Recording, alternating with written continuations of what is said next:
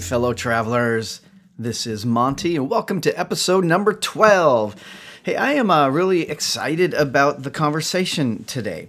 We're going to be looking at how patriarchy is not God's dream.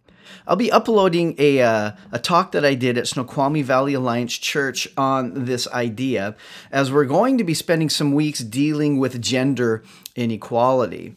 A couple of the highlights uh, in this message today is we're going to go back and we're going to be looking at particularly Genesis 1 and 2 and Genesis 3 also, I have a special guest uh, with me that uh, I interview towards the end of the, the teaching, and her name is Susan Chavez. She is the executive pastor at Snoqualmie Valley Alliance, and uh, she has been on a journey of her own, so she will be interacting with me towards the end of the message. Hey, in the weeks ahead, though, I'm also going to be covering some topics such as uh, in the Old Testament, in light of the fact that uh, God elevated women to leadership roles, so was God wrong? Did God break his own rules uh, in the Old Testament? We'll also be doing an episode on Jesus and the empowerment of women, how Jesus was a, a pivotal uh, historical game changer for this entire conversation. We'll also be looking at Paul's role uh, and Paul and women, and we'll be looking at the two verses that the church just gets stuck on that they really don't need to get stuck on. Um, and then we'll be looking for a better way forward um, as we as we end this this uh, particular series in the weeks ahead.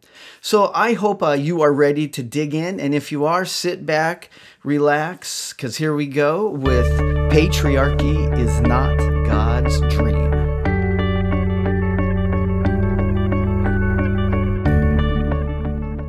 Oh, top of the morning. Are you guys ready? How you feeling today? Really good. Good. We um, we're gonna pray uh, before we dig in. Uh, I've been working on today's conversation, our final conversation in the Ripple series for for a while.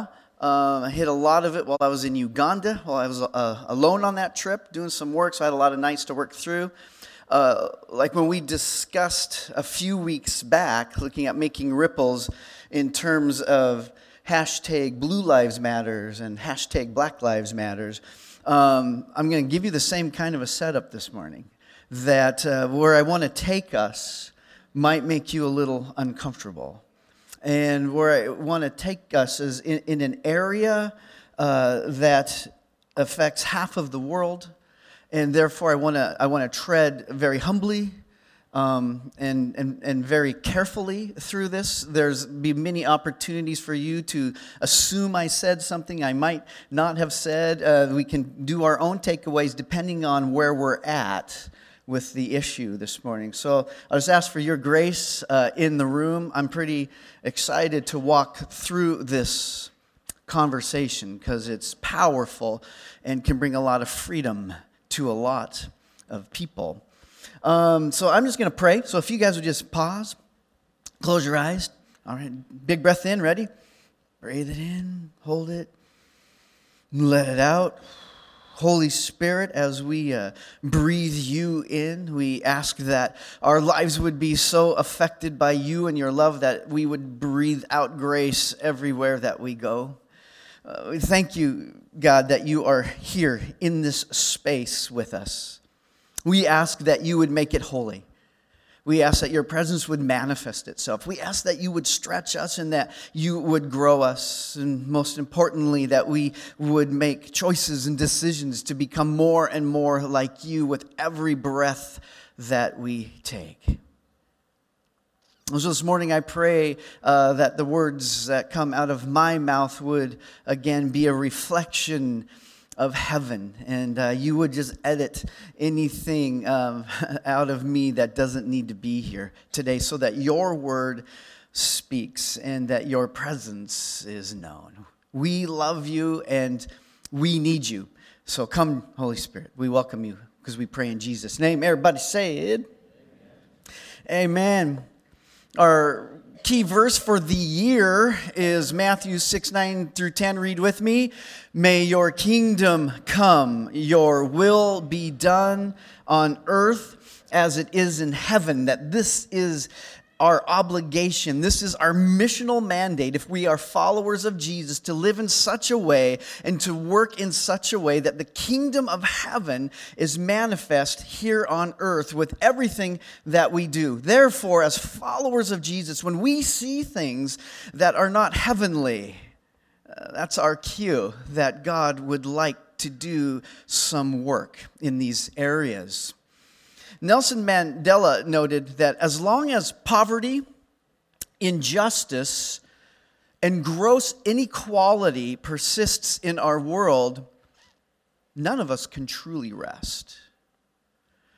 I don't know if that has hit you yet. This hit me years ago. I have a, a hard time slowing or stopping until everyone gets to experience the same kind of kingdom that I've experienced. I, I, think Nelson was right. As long as these evidences, not of the kingdom of heaven, but of the kingdom of earth, exist, uh, we can't rest. And we need and should keep pushing on. Isaiah puts it this way in chapter 1 Learn to do right, seek justice, defend the oppressed Take up the cause of the fatherless, plead the case of the widow. Over and over, we see throughout Scripture, God's heart is to end injustice, to right all the wrongs, to flip right side up that which sin and darkness has flipped upside down. You see, He is about justice and love. And I look at love and justice as two sides, really, of the same coin. God's justice and God's love are wed. They bring about creation and new creation. God's love and justice brings about shalom, peace, and flourishing anywhere we are moving, if we aren't bringing about creation and new creation, if we aren't bringing about shalom and flourishing, if we're doing anything that would create the opposite, then that isn't God's design. This morning, one of the areas that we want to wrap with is this.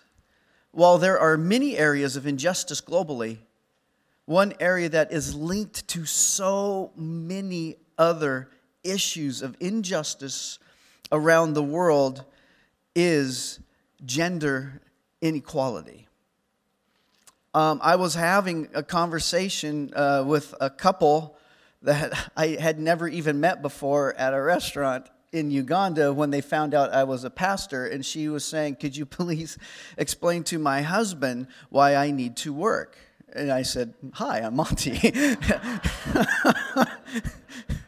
My job is a funny job. I will just tell you this, you know, all I wanted was a Coke Zero, uh, you know, and I'm right in the middle of it. She goes, and I said, you know, pardon me, well, well he won't work, and we can't eat. And so I have to I so I have to work to feed the kids, but he doesn't want me to work because he feels if I work, then I'll be empowered to live without him. Well, welcome to McDonald's, right? You know, conversation about equality, particularly in marriage, that actually is an issue globally. One of the reasons we do microloans for women in third world countries is because the men historically spend the money on tobacco and alcohol. The women, when they make a small fraction, it supports their family. So when we work in some of those areas with microloans, it goes to women. But when women are looked at as, as second class citizens, evil and injustice and brutality is in their wake. This is an issue, men, that you can't shy away from. We can't shy away from this issue because we are a part of the source of the problem. The hashtag uh, I want to look at this morning is uh, he, uh, Me Too and Church Too. When this erupted, it erupted big. Uh, Me Too actually come, came 10 years after an African American woman launched a, a, a very similar Me Too hashtag.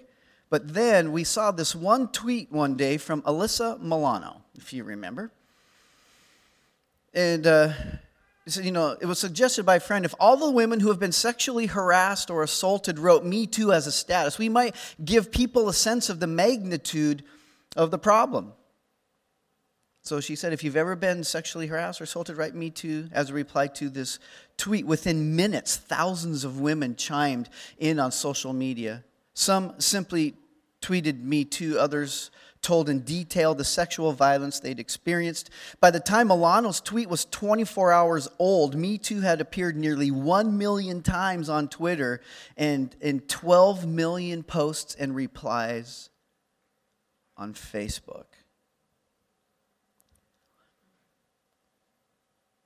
This took so many people, and I will say so many men by surprise. I was like, well, she's my friend. I didn't know that.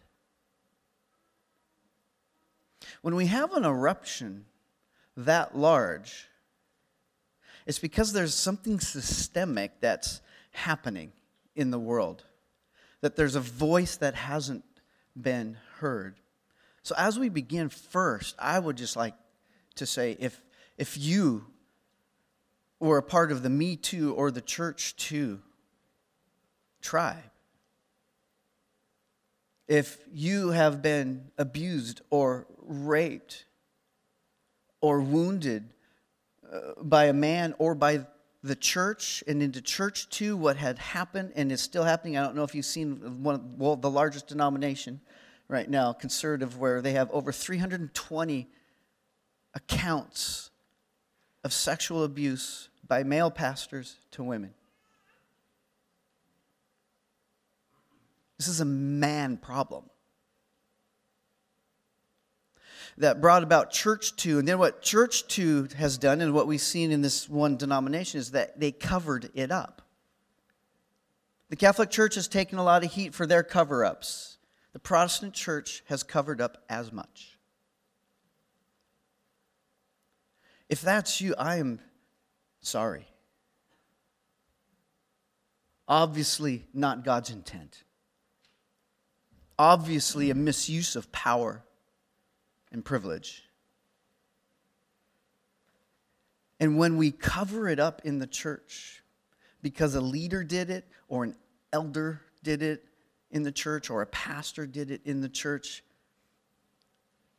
it's even more egregious. I have heard and prayed with folks over the years, story after story, how this happened in the church too. This should cause us to pause and to look. Um, LifeWire, which used to be called Eastside Domestic Violence, um, a few of the stats uh, from their website. More than one in four women, 27%, and more than one in nine men, 11%, have experienced sexual violence, physical violence, or stalking by an intimate partner and suffered significant impacts such as PTSD or injury as a result. That's high. And just think about what's in the room now, if that should make it real. That there are many in the room that are part of this, right? On average, 20 people per minute experience rape, physical violence, or stalking by an intimate partner in the U.S. That's more than 10 million women and men uh, over the course of one year. Over half, 55% of all female homicide victims are killed by intimate partners. The presence of a gun in domestic violence situation increases the risk of homicide for women by 500%. Between 94 to 99% of domestic violence survivors experienced financial abuse. This is when the spouse utilizes money to control. That was what was kind of happening in the Uganda situation, and we would call that financial abuse. When you don't get a credit card and you don't get to spend because you are being trapped in that house. Domestic uh, violence survivors lose a total of nearly 8 million days of paid work, or the equivalent of more than 32,000 full time jobs, because of the abuse. The cost of intimate partner rape, physical assault, and stalking exceeds $5.8 billion each year, nearly 4.1 billion of which is spent on medical and mental health care. One in 15 kids is exposed to intimate partner violence every year, and 90% of these children are eyewitnesses to this violence. 1.5 million high school students nationwide experience physical abuse from a dating partner in a single year. One in three adolescents in the U.S. are experiencing physical, sexual, emotional, or verbal abuse from a dating partner. More than one third of domestic violence survivors become homeless immediately after separating from their partner. Homelessness is such a complicated issue.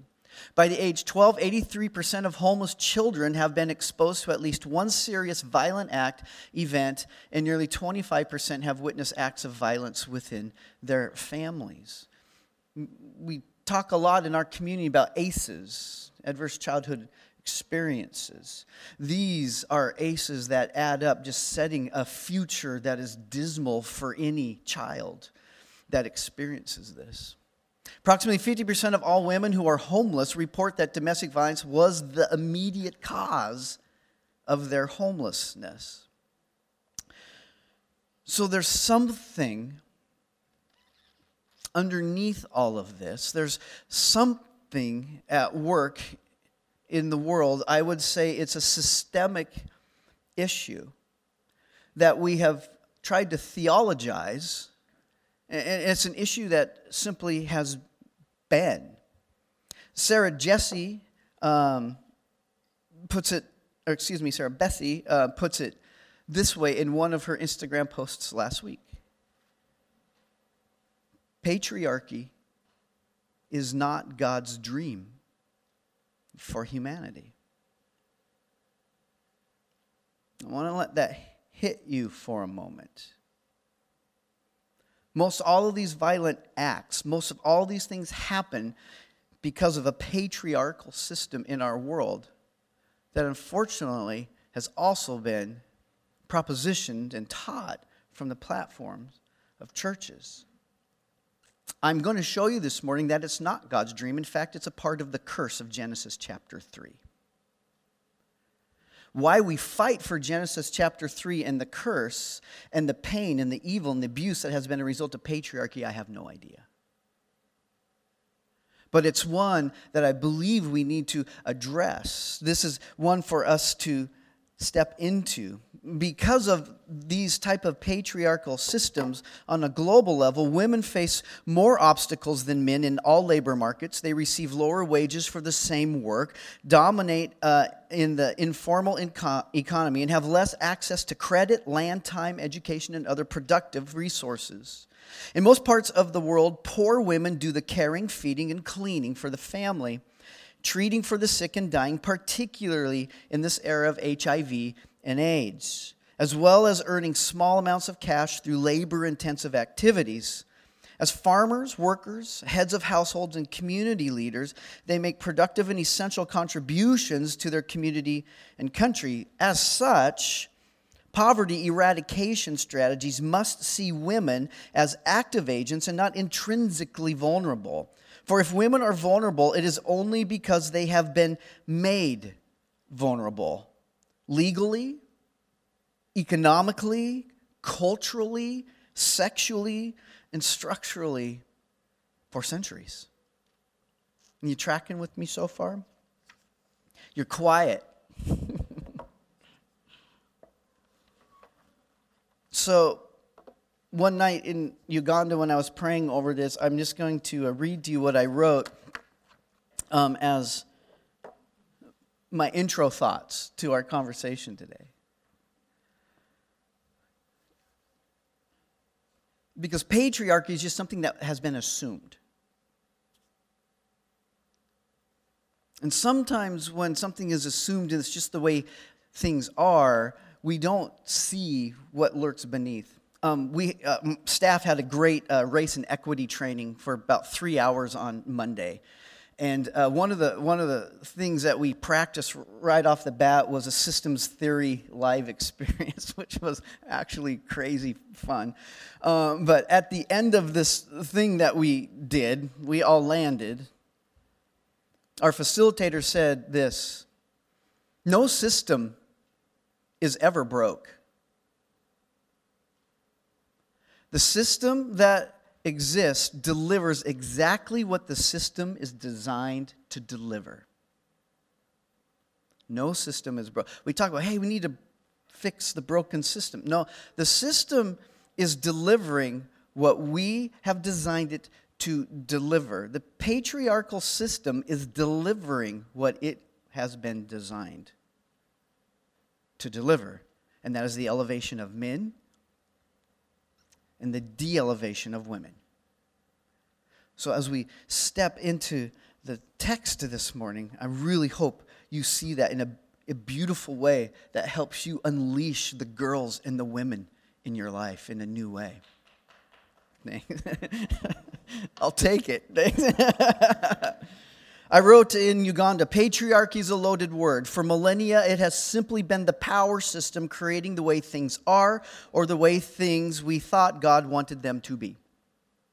That's easy to say when you're a guy. As we have devastatingly used the Bible to keep people of color enslaved in our history, we have also wrongly used the Bible to keep women in subjugation to men, less than, property of. An unhealthy patriarchy has been running the world for a long time. This has created tension, anger, hurt, and pain, and uncountable abuses. Me Too is a response to this. Church Too tells the story of countless women who have been told to be quiet or even submit to their husbands, even though they are being abused, raped, dehumanized, and emotionally reduced to human rubble, all in the name of the Bible all by men who held the power and the theological reins. Movements erupt when voices are silenced. Suffrage was an eruption. The sexual revolution was an eruption. The ERA was an eruption. The feminist movement was an eruption. The battle over reproductive rights was an eruption. So think with me. All these eruptions were launched by a silenced female voice to an overreached patriarchy. Hear me, see me, notice me. What pains me is that the church has been complicit, missing the truth that God has been leading us towards a different heavenly ideal since the beginning. Heaven has not been a reality on earth for women for too long. Unfortunately, some, in order to keep their biblical interpretation, have been a part of the problem. God's desire for the church is that she would be the freeing, equalizing, unifying solution to the divisions, levels, and labels that have been applied to women, flowing from tilted power structures and an inadequate reading of sacred texts. So I want to go back. I want to take us back to Genesis, and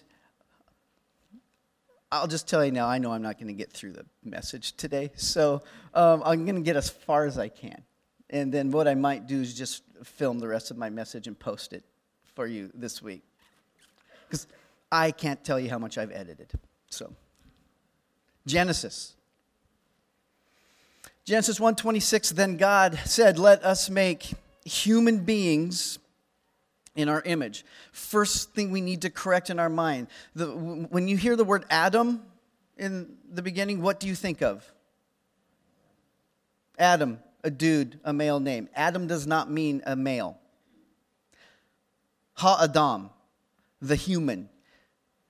Inside of Adam lived Eve. We find that in Genesis chapter 2 as Eve is pulled from Adam. It really means like being from the dirt.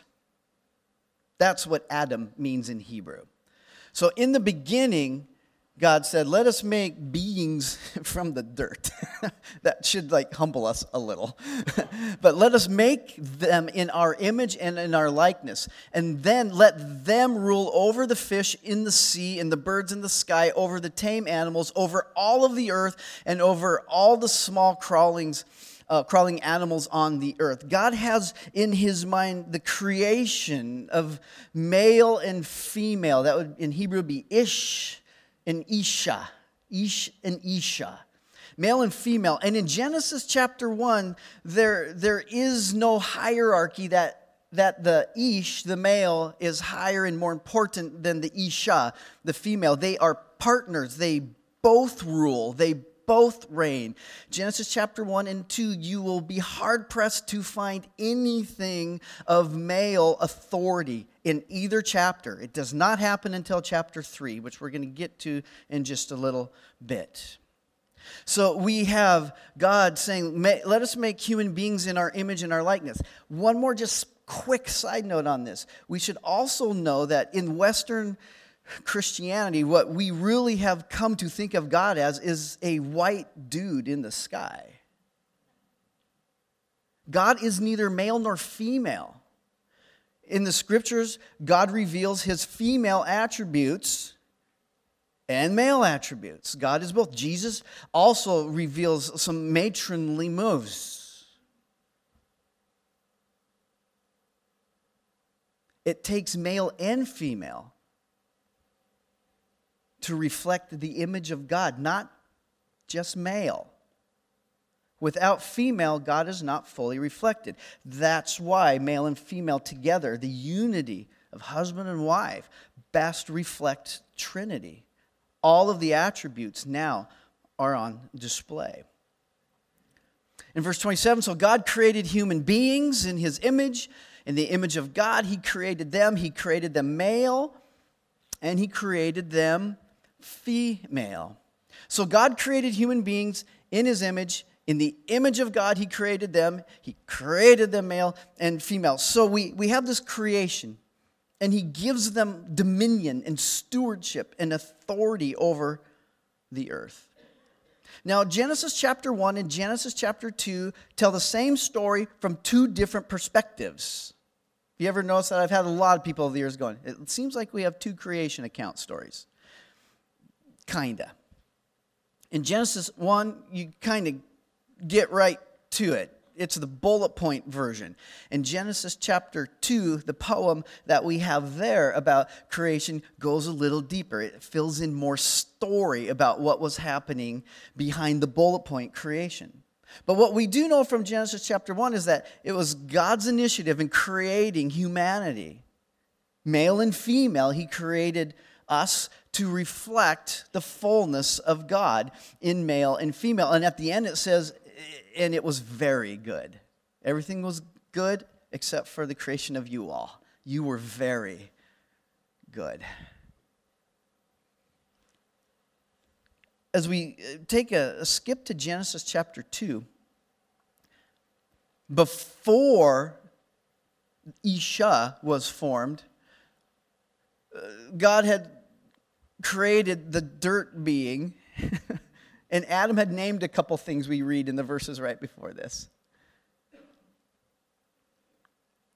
And it says that God, God knew that it was not good for Ha Adam, the being, to be alone.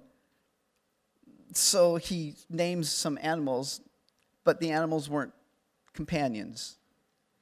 Because he started with a cat and it just went downhill from it just went downhill from there. Should have started with the dog. Should have started with the dog. it's, it's interesting this list. oh, so these things, and Adam is, is, is naming them, but it wasn't right. So I will make a helper who is right for him. This word has also, under patriarchy, just been abused. Under patriarchal lens, and I used to have them, we're like, oh, God made, God made him a little helper. She can cook, she can clean, she can keep the place, you know, she can get all that, and, and really, you know, she can take care of him and help him because he has important things to do. The Hebrew word is, is uh, Hazer. Moses named one of his sons Eliezer, which means the strength of God. This term, Azer, is also used 16 times for God himself. The power of God needed to overcome and successfully win an encounter. Adam was insufficient on his own. It's not that Adam finally got help, Adam got an equal. So much so that the equal gets the title that God Himself has over and over and over the helper of Israel, the helper of Moses. I had one note. Hazer describes aspects of God's character, His strength. He is our rescuer, our protector, our help. And this word, Hazer, was the Holy Spirit's choice of word to describe the first woman. Eve was someone who would provide valuable and vital strength to Adam. As we continue on in the story, so man will leave his father and mother and be united with his wife, and the two will become one body. This is when we start to move into the first time to see the words ish for man and isha for woman. We move away from ha-adam and we move into actual designations now. What's interesting here, this is an anti patriarchal verse.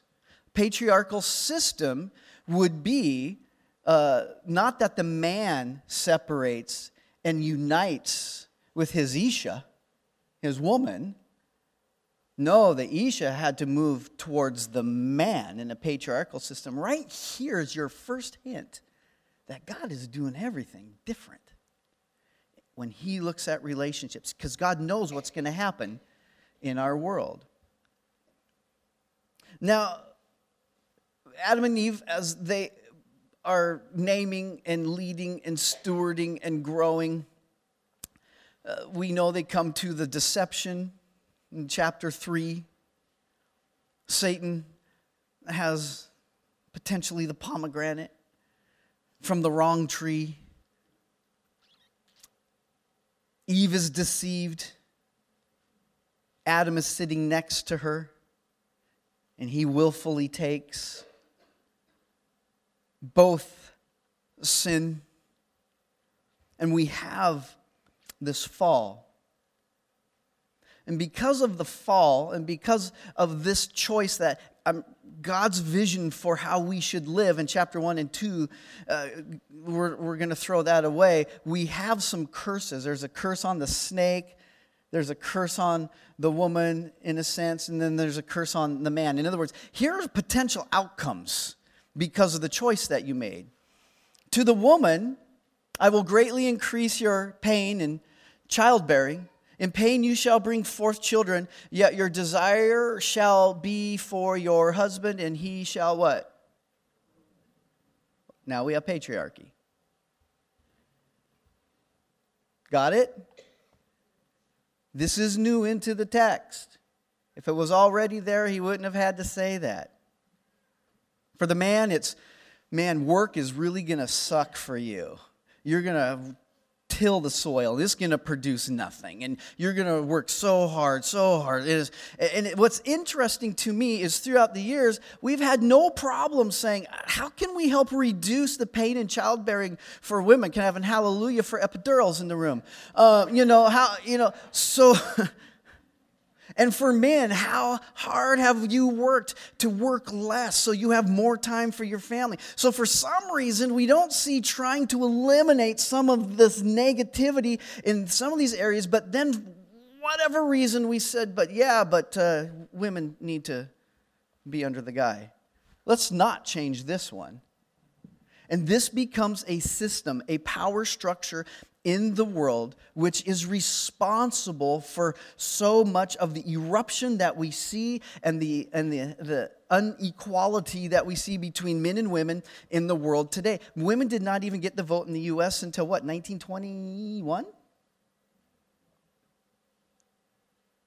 Propertied women in England got it in 1918. You had to have property, though, if you're a woman.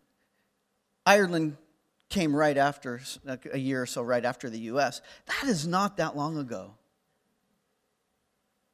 Not that long ago.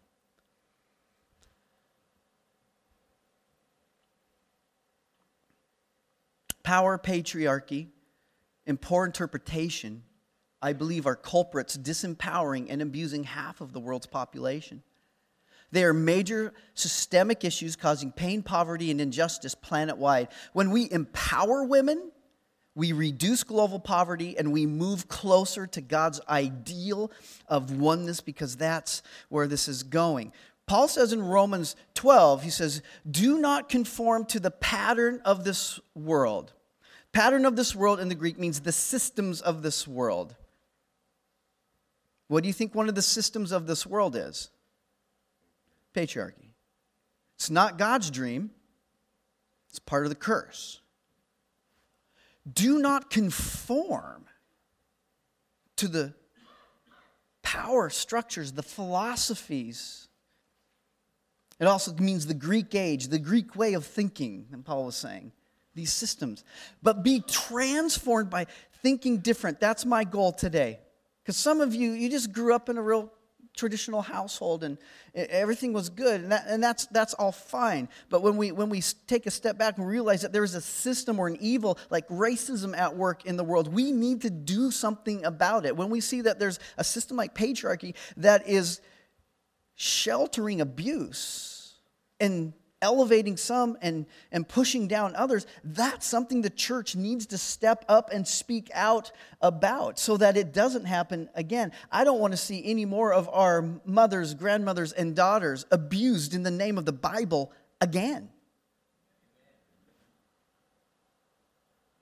Then, we renew our mind. We change the way we think about the patterns and the power structures that the world offers. We change our mind about those things. Then we will be able to test and approve what God's will is, his good, and then we can hear. But when we are buying into those power structures of the world rather than the oneness of Christ, we miss something. You with me so far? All right. So, question Are you choosing to live under the curse of Genesis 3?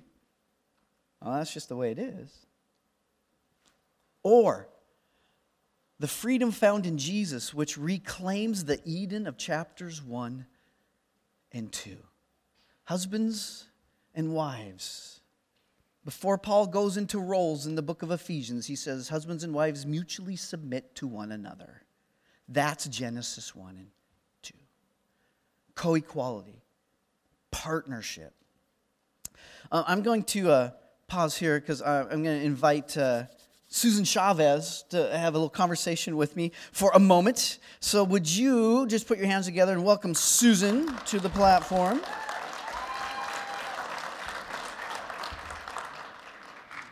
Now that the intros to the message is done for you all, you know. you guys still with me? I, I want this to be a freeing thing for, for, some, for some of us, when we've just been in a system and, and when it starts to get shook a little, it's disorienting, but that's, that's okay. Jesus disoriented everybody he talked to. And, so, and this is one of the issues and one of the areas that Jesus did a lot of disorienting work in was the way he treated and had disciples that were not only men, but for the first time ever, women. So, Susan is our executive pastor here at uh, Snoqualmie Valley Alliance. And uh, as she has come in, we've, uh, we've been able, Emily's been able to retake the reins of our outreach, local and global again. And so Susan has come in to help us with all of these areas. So she is serving as our executive pastor. And so I just wanted to talk to you about this journey. Because mm-hmm. um, it's, uh, for, some, for some of you, this is a no brainer. And I know that and for many people at SVA, it's a no brainer. This is not the first time you've heard a message like this from me. Uh, but for some others, it, it is newer. Mm-hmm. And so I was going to ask you first, can you just tell me about tell me about your journey growing up? Because as I've got to know Susan, Susan has always had a call on her life to lead. And so and that wasn't able to be expressed sometimes. Right. So tell right. Give yeah, it was a, kind of interesting trying to write. Uh, I figured 46 years I've been wrestling with this topic, and so in two pages, 46 years. It's a, it was funny, um, and I don't know why. I really don't know why. Um, I became so aware of this system of sexism and gender inequality at a very young age, and it was just heavy on my heart from the age of probably nine or ten when I began questioning all these arbitrary rules that governed my life. And I was really bitter and envious of, of the boys' freedom. That they just had so much freedom to do and be who they were. And I had all these constraints on my life, um, as simply as I had to wear a dress in December, in January, in February to school you know, and it's below freezing in eastern Washington. But I had to wear a dress. It wouldn't be right for me to wear pants to school or to a football game or to a basketball game. Who would come up with such an idea that that would be beneficial? Um, and so that began it. That was really part of, well, this is just not right. And I can remember asking my mom in a rather not very respectful way um, when she was serving my brothers. There's six of us, and I was the fifth girl. And observing this, I'm like, Mom, is his legs painted on? I mean, really, let the boy take care of himself. So I pushed all the way from about nine, ten years old. And um, it's one of those things that I very passionate about. Yeah. And um, unfortunately, most common, when men are speaking intensely about something, they say he has a passion. And when women speak intensely about something, she's angry. or has an agenda. And, or has an agenda. yeah. And I just want you to know I'm going to speak intensely. But I'm not angry. God has worked on me for over 30 years to get to where I'm at today. Um, and, but I am quite passionate. Yeah. Um, and so, let me start with page one in that journey. Um,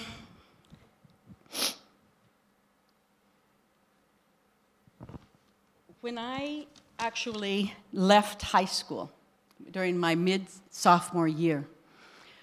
I went and I left my school, I left my parents, and I moved to a different city and lived with my sister's mother in law, who was the head of an English department, in order to be in an academic environment that did not surround completely around boys' sports. Mm. I'm from a small country school and my options were to cheer or drill team or pep band. And that was it. And um, those didn't satisfy me.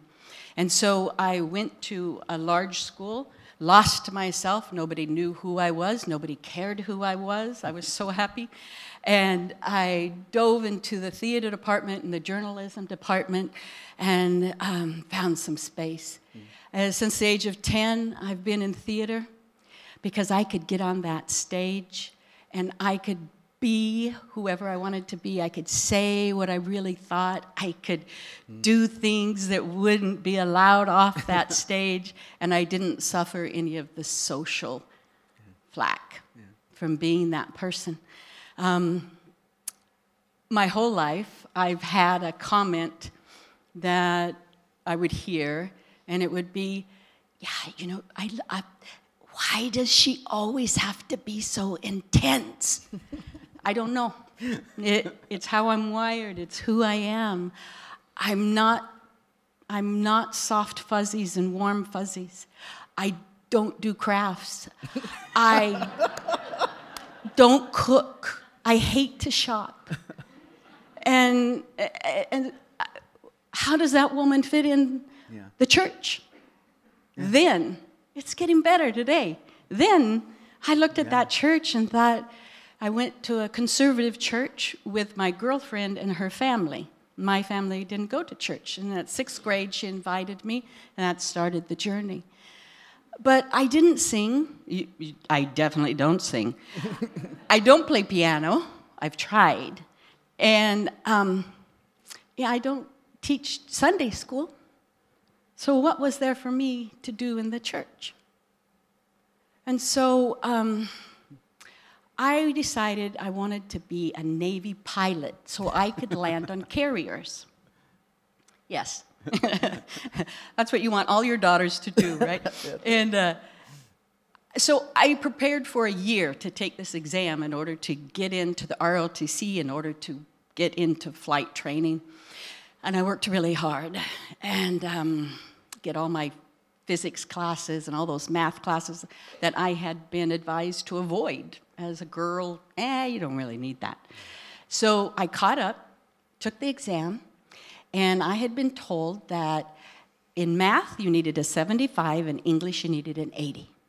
So I took this exam and I got a 98 in English and I got a 78 in math. And I was just like, yes, I'm going on an airplane. And uh, the Navy uh, representative came to the lunchroom and met with me between classes and he said, Susan, you can try again next year. I said, what, what, what are you talking about? I did it. I did it. And he said, Oh, you must have misunderstood. Men can get in with a 75, women need an 80. And there was no apology, there was no embarrassment, there was no, it should change. So it was. And that was kind of the, um, you know, the emperor has no clothes on, and I could never see him fully clothed again. Mm-hmm. It was naked. This system, my dad has told me my whole life, you can do anything you want, Susan. I had super supportive father and parents. You can do anything you want. And it goes back to that old teachers saying, English teachers, can I? And they say, no. May you? yes. I could do anything I wanted, but you may not. Some lines, some lines you just can't cross. Can't cross. It was systemic. I couldn't cross it. So I politely told him where to put his score. and um, yeah, and went to college. And uh, I went decided to go to out of state college. And so I needed a really good paying job. And I lived in the Tri Cities, and they were building Whoops 2. So my dad got his friend to call me up for the Carpenters Union so that I could work on building that. $10 an hour in 1977. And so I got my steel boots and my long sleeves and my jeans and my hat and my uh, went to work and building this Whoops 2. And I got on the work site and there was a 15 minute walk from the parking lot to the work site. And every day, a man, probably mid 30s, followed me right behind me, all the way there and in the afternoon, all the way back. What do you think you're doing here? You don't belong here, little girl. This is a man's job. You're taking this money away from a hardworking man in order to support his family. And then a few expletives for 15 minutes to the job site, 15 minutes back. And then my coworker, because all men obviously, had a bet that I wasn't aware of. How long could they let me last? We have that bet at Yes. staff. Yeah. too. You know, Yeah. How long can we make? Yeah. and so the top was two weeks. And uh, so they would say, Hey, Susan, we're building a frame down in the hole. We need two four by sixes. Carry them down. So in 105 degree weather, I get the four by sixes and carry them down into the hole where they're working. And they'd get there and they'd say, What are you doing with those? Was you said you, we don't need those. Take them back. And um, I lasted three months. I lasted the summer. I had my money, and I went to Arizona to went to- school. yeah. And so those, you know, I don't have a story of physical violence. Yeah. I, well, the truth be told, from 20 to 40, I think I scared most men. They looked at me and said, I, am not messing with her, because I was angry. And um, so, where did you find your outlet for leadership and for the way you were wired? You know, first of all, uh, you know, I got married, had two children. We moved to Mexico. And in Mexico, it was almost giddy mm. for me that I had such power mm. and such freedom. Not because I was a woman, but because I was white, mm. blonde eyed, blue, blue eyed, blonde haired American. Yeah. And I had access and yeah. freedom, and oh, mm. it was wonderful for almost 10 years. Um, right or wrong, that was my experience. And when I came back, I thought, you know, I had had a lot of really strong Christian women mentors mm-hmm. while I was in Mexico, and they they questioned me, they pushed me, they, and I came back thinking, I want to use all these gifts. I, and a business experience in serving something greater than just my own achievement and enrichment. Yeah. I want to serve um, God's kingdom and the building of His kingdom and, and to benefit His people yeah. and not a bottom line somewhere. I didn't find an opportunity. There really wasn't an opportunity for that kind for of that leadership kind of... in the church at that time. Yeah. And um, I went to work for a corporation and eventually became vice president. And I had a fabulous CEO who empowered me every day. In fact, his biggest complaint about me was Susan, some days, you know, I feel really melancholy. I'd like you to be, can't you just be more choleric, more powerful on those days? I know you have it in you. Step it up, just take power. Wow. And so that was an incredible feeling. And we built the number one company, a mid sized company of a corporation out of 160 companies nationwide between the two of us and those 15 years. And, um, and then corporate started coming to our office, and they visited. And one day, uh, we had a fabulous morning meeting, and then I had a lot of work to do, so the fellas went to lunch. And that night, afternoon, we were to continue our, our decision making. And we went to dinner, we got there, and there was just a, you know, the conversation. Have, it happens to women a lot and to people of color. The conversation was, and it's like, I'm invisible. There, I was invisible. What happened? And the CEO looked at me and said, I'm sorry. We went to lunch. All the decisions are made. And um, that's the struggle. Yes, I was at the dinner. Yes, I was vice president. Yes, I was with the corporate senior vice president, and I had no voice. It was, Susan, would you like some dessert? Yeah. You know, was well, patronizing. And, that, and, that's, that's the structure in operation. That's, the, that's that patriarchal power structure mm-hmm. in operation. It creates a good old boys club. Yeah. And for, for women who working hard today, today, still, mm-hmm. right now, it's hard, even if they get to those positions, to still break into that club. There's a closed there's a closed door that a patriarchal mindset has established right. throughout and not only our country but it's global. If you don't push that boundary, yeah. life's not bad. Yeah. You know, people who aren't wired like me, women who aren't wired like me, maybe you look at that and you go, I don't really know what you're complaining about. You're a vice president. Yeah. Mm, yeah. yeah. But it's there, and if you push it, whew, it comes back real fast and hard. Um, so then you preached. And you preached a message about six years ago. I thank God the day I came to SVA because that was the beginning of my, the redemption of my story. And um, today, me sitting up here is a celebration. To have this conversation on the platform as executive pastor is a celebration. Um, yeah. And so you preached, and you preached on the curtain being torn from top to bottom. Everyone has access. I am the priesthood. Priesthood of all believers. And I, it just hit me. And I, afterwards, we sang the song, I Am Free. And I'd sung it many times and thought, yeah, I'm free from the bondage of sin. This time, no, it was, I'm free. I'm free. I'm free, you know, to be who I was created to be. And I came to you twice, three times. I said, Monty, this is what I understood. Is this what you meant? Yes. Tell me the verse again. Is this what you meant? Yes. Wow. And I had been in the church since sixth grade. It was the first time I'd heard that message. And so I went to emotionally healthy spirituality and began dealing with all those nasty stories in the back that I had let resentment and bitterness come into my heart. And, um, and then I went to Sacred Space, and God and I had a beautiful conversation. And then um, uh, I was on the founding board of BIOS. Yep.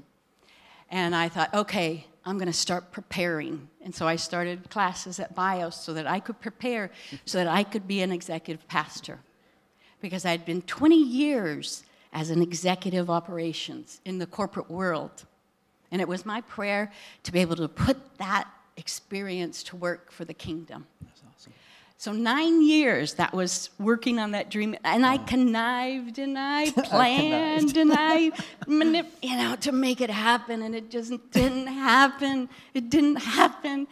Finally, my 60th birthday, and I had a f- jewel of a job, the best benefits I'd ever had, the most money I'd ever had, fabulous people, great work structure, and I was miserable. And I said, okay, God, maybe this is your plan. I give up. Hmm. I just give up. I will work and then I'll retire. And when I retire, I'll do what I wanted to do. Two weeks later, I was on staff at SVA. yeah. So after I gave up, he said, All right, it's time. You're ready now. Yeah. You get it. Um, so, men, man, give feet to the dreams of the women in your life because yeah. you have the power to do so. Yeah. Support them. My husband is the most supportive person in my life. He has cheerleaded me almost to embarrassment. he will tell you how great I am. Um, and that has made all the difference. Uh, appreciate their gifts and skills, don't demean them, uh, don't set those boundaries give them the opportunities they're looking for that God has created them to fulfill. And women, stop quieting your voice. Stop minimizing your presence. Stop trying to be not too much. we went to a marriage uh, seminar, Octavio and I, with Kristen and Dan Muma, and um, Dan Allender said, Look, women, I know you live most of your life holding back because you know you are too much. and if you let it all out, it'd probably blow the guy away that's next to you. And I thought, really? I thought I was the only one that was too much. I didn't know wow. that that was yeah. like for lots of women. Yeah. And that was that was the other kind of just yeah. one key of freeing right there. Oh, that's beautiful. So Aslan is in the move, and I'm just moving with him. Awesome. well, th- thank, will you give Susan a hand? Thank you so much. You rock. I love you. Love you. Great job. that is awesome. Um, I'm going to invite the worship team out. So you see like about 75 texts still on your outline, right? So um, we're going to move in. We're going to move into we're going to move into uh, worship and communion. Um, as a, oh, I'm all the way back to the beginning. Hey, can you pop me to um, the Old Testament verses just really quick while the worship team's coming out, Jared? Uh, no, like it's a list, whole list of them. Yeah, it's like halfway. Just to, just to give you an, an, an idea of where I'm going in this. Throughout the Old Testament, there are, these are just some. There are numerous occasions when God has a woman in authority and leadership over men or the entire nation. We have uh, Miriam in, uh, in Exodus and in Numbers. She's an executive leader. She inspires Moses. She's a worship leader. And Judges, Deborah is the judge, and she holds court under the tree, public leadership. She calls on a, a guy to help defeat a guy named Sisera, and Sisera is afraid he won't go to battle without her. And so she ends up actually not only being the judge, but then leading the army. We have uh, right after that a gal named Yael. Uh, uh Sisera is fleeing Deborah. Yael puts a tent peg through his head and ends his life. That's just a cool story.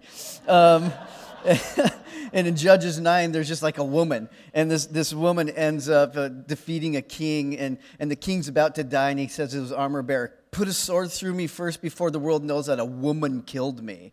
That's patriarchy in action. The book of Esther, you can't get away from it. In Second Kings, there's a prophetess named Huldah and uh, Josiah becomes the king, and he is one of the good kings, and he recovers the law, and he goes, "We need to reestablish the law.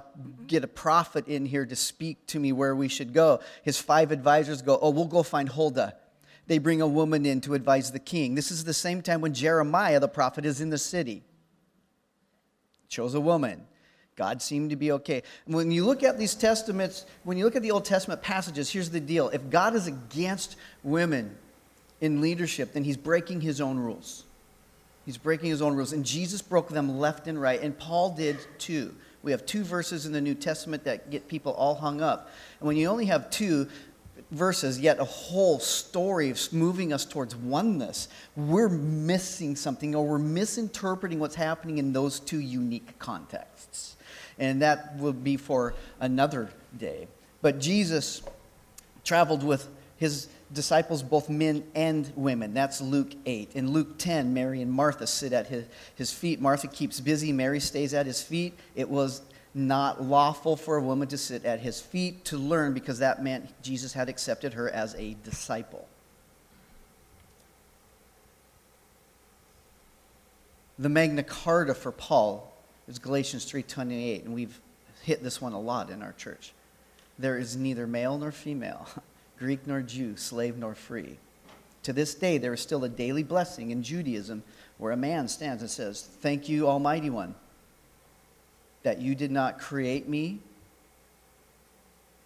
a slave, a Gentile, or a woman. That is patriarchy. Patriarchy creates a system and it creates a structure where we have license to treat women horribly, to abuse them, to limit them, and it is not God's design. Patriarchy is a part of the curse, not part of redemption. When Jesus went to the cross, it says he became a curse so that he could redeem us all, which means he redeems us from the effects of the fall. And that means women, guess what? At the cross of Jesus, the ground is equal for men, for women, for everyone. So as we move into worship um, and communion, I just I encourage you. May, maybe God disrupted the waters a little. That's okay. Maybe you haven't seen it that way before. That's it's okay. This is how we learn and this is how we grow in a safe place where even if you're still wrestling with it, I would not expect one session with me to completely shift your grid on this. I pray that I have earned the right to be heard by you. Um, I have studied this more than most other doctrines because I've had to deal with this for over 30 years as a pastor. So I pray that you would, would trust me in that. And if you continue to have questions, I have a plethora of resources. Um, and I will expand this message somehow, hopefully, this week uh, uh, on, in a video for you, just to see a little more. But to the women out there that have uh, been hurt by the church and have been hurt by a patriarchal system, from me to you, at least in the place of the church, I'm sorry we were wrong. We missed it. And I'm sorry that that happened in your life. Let's make a decision consciously, at least as the body of Christ, represented at Snoqualmie Valley Alliance, that as we move forward, we will honor and elevate the women, the daughters, the grandmothers, the aunts around us to their true equal biblical status. Amen? Amen.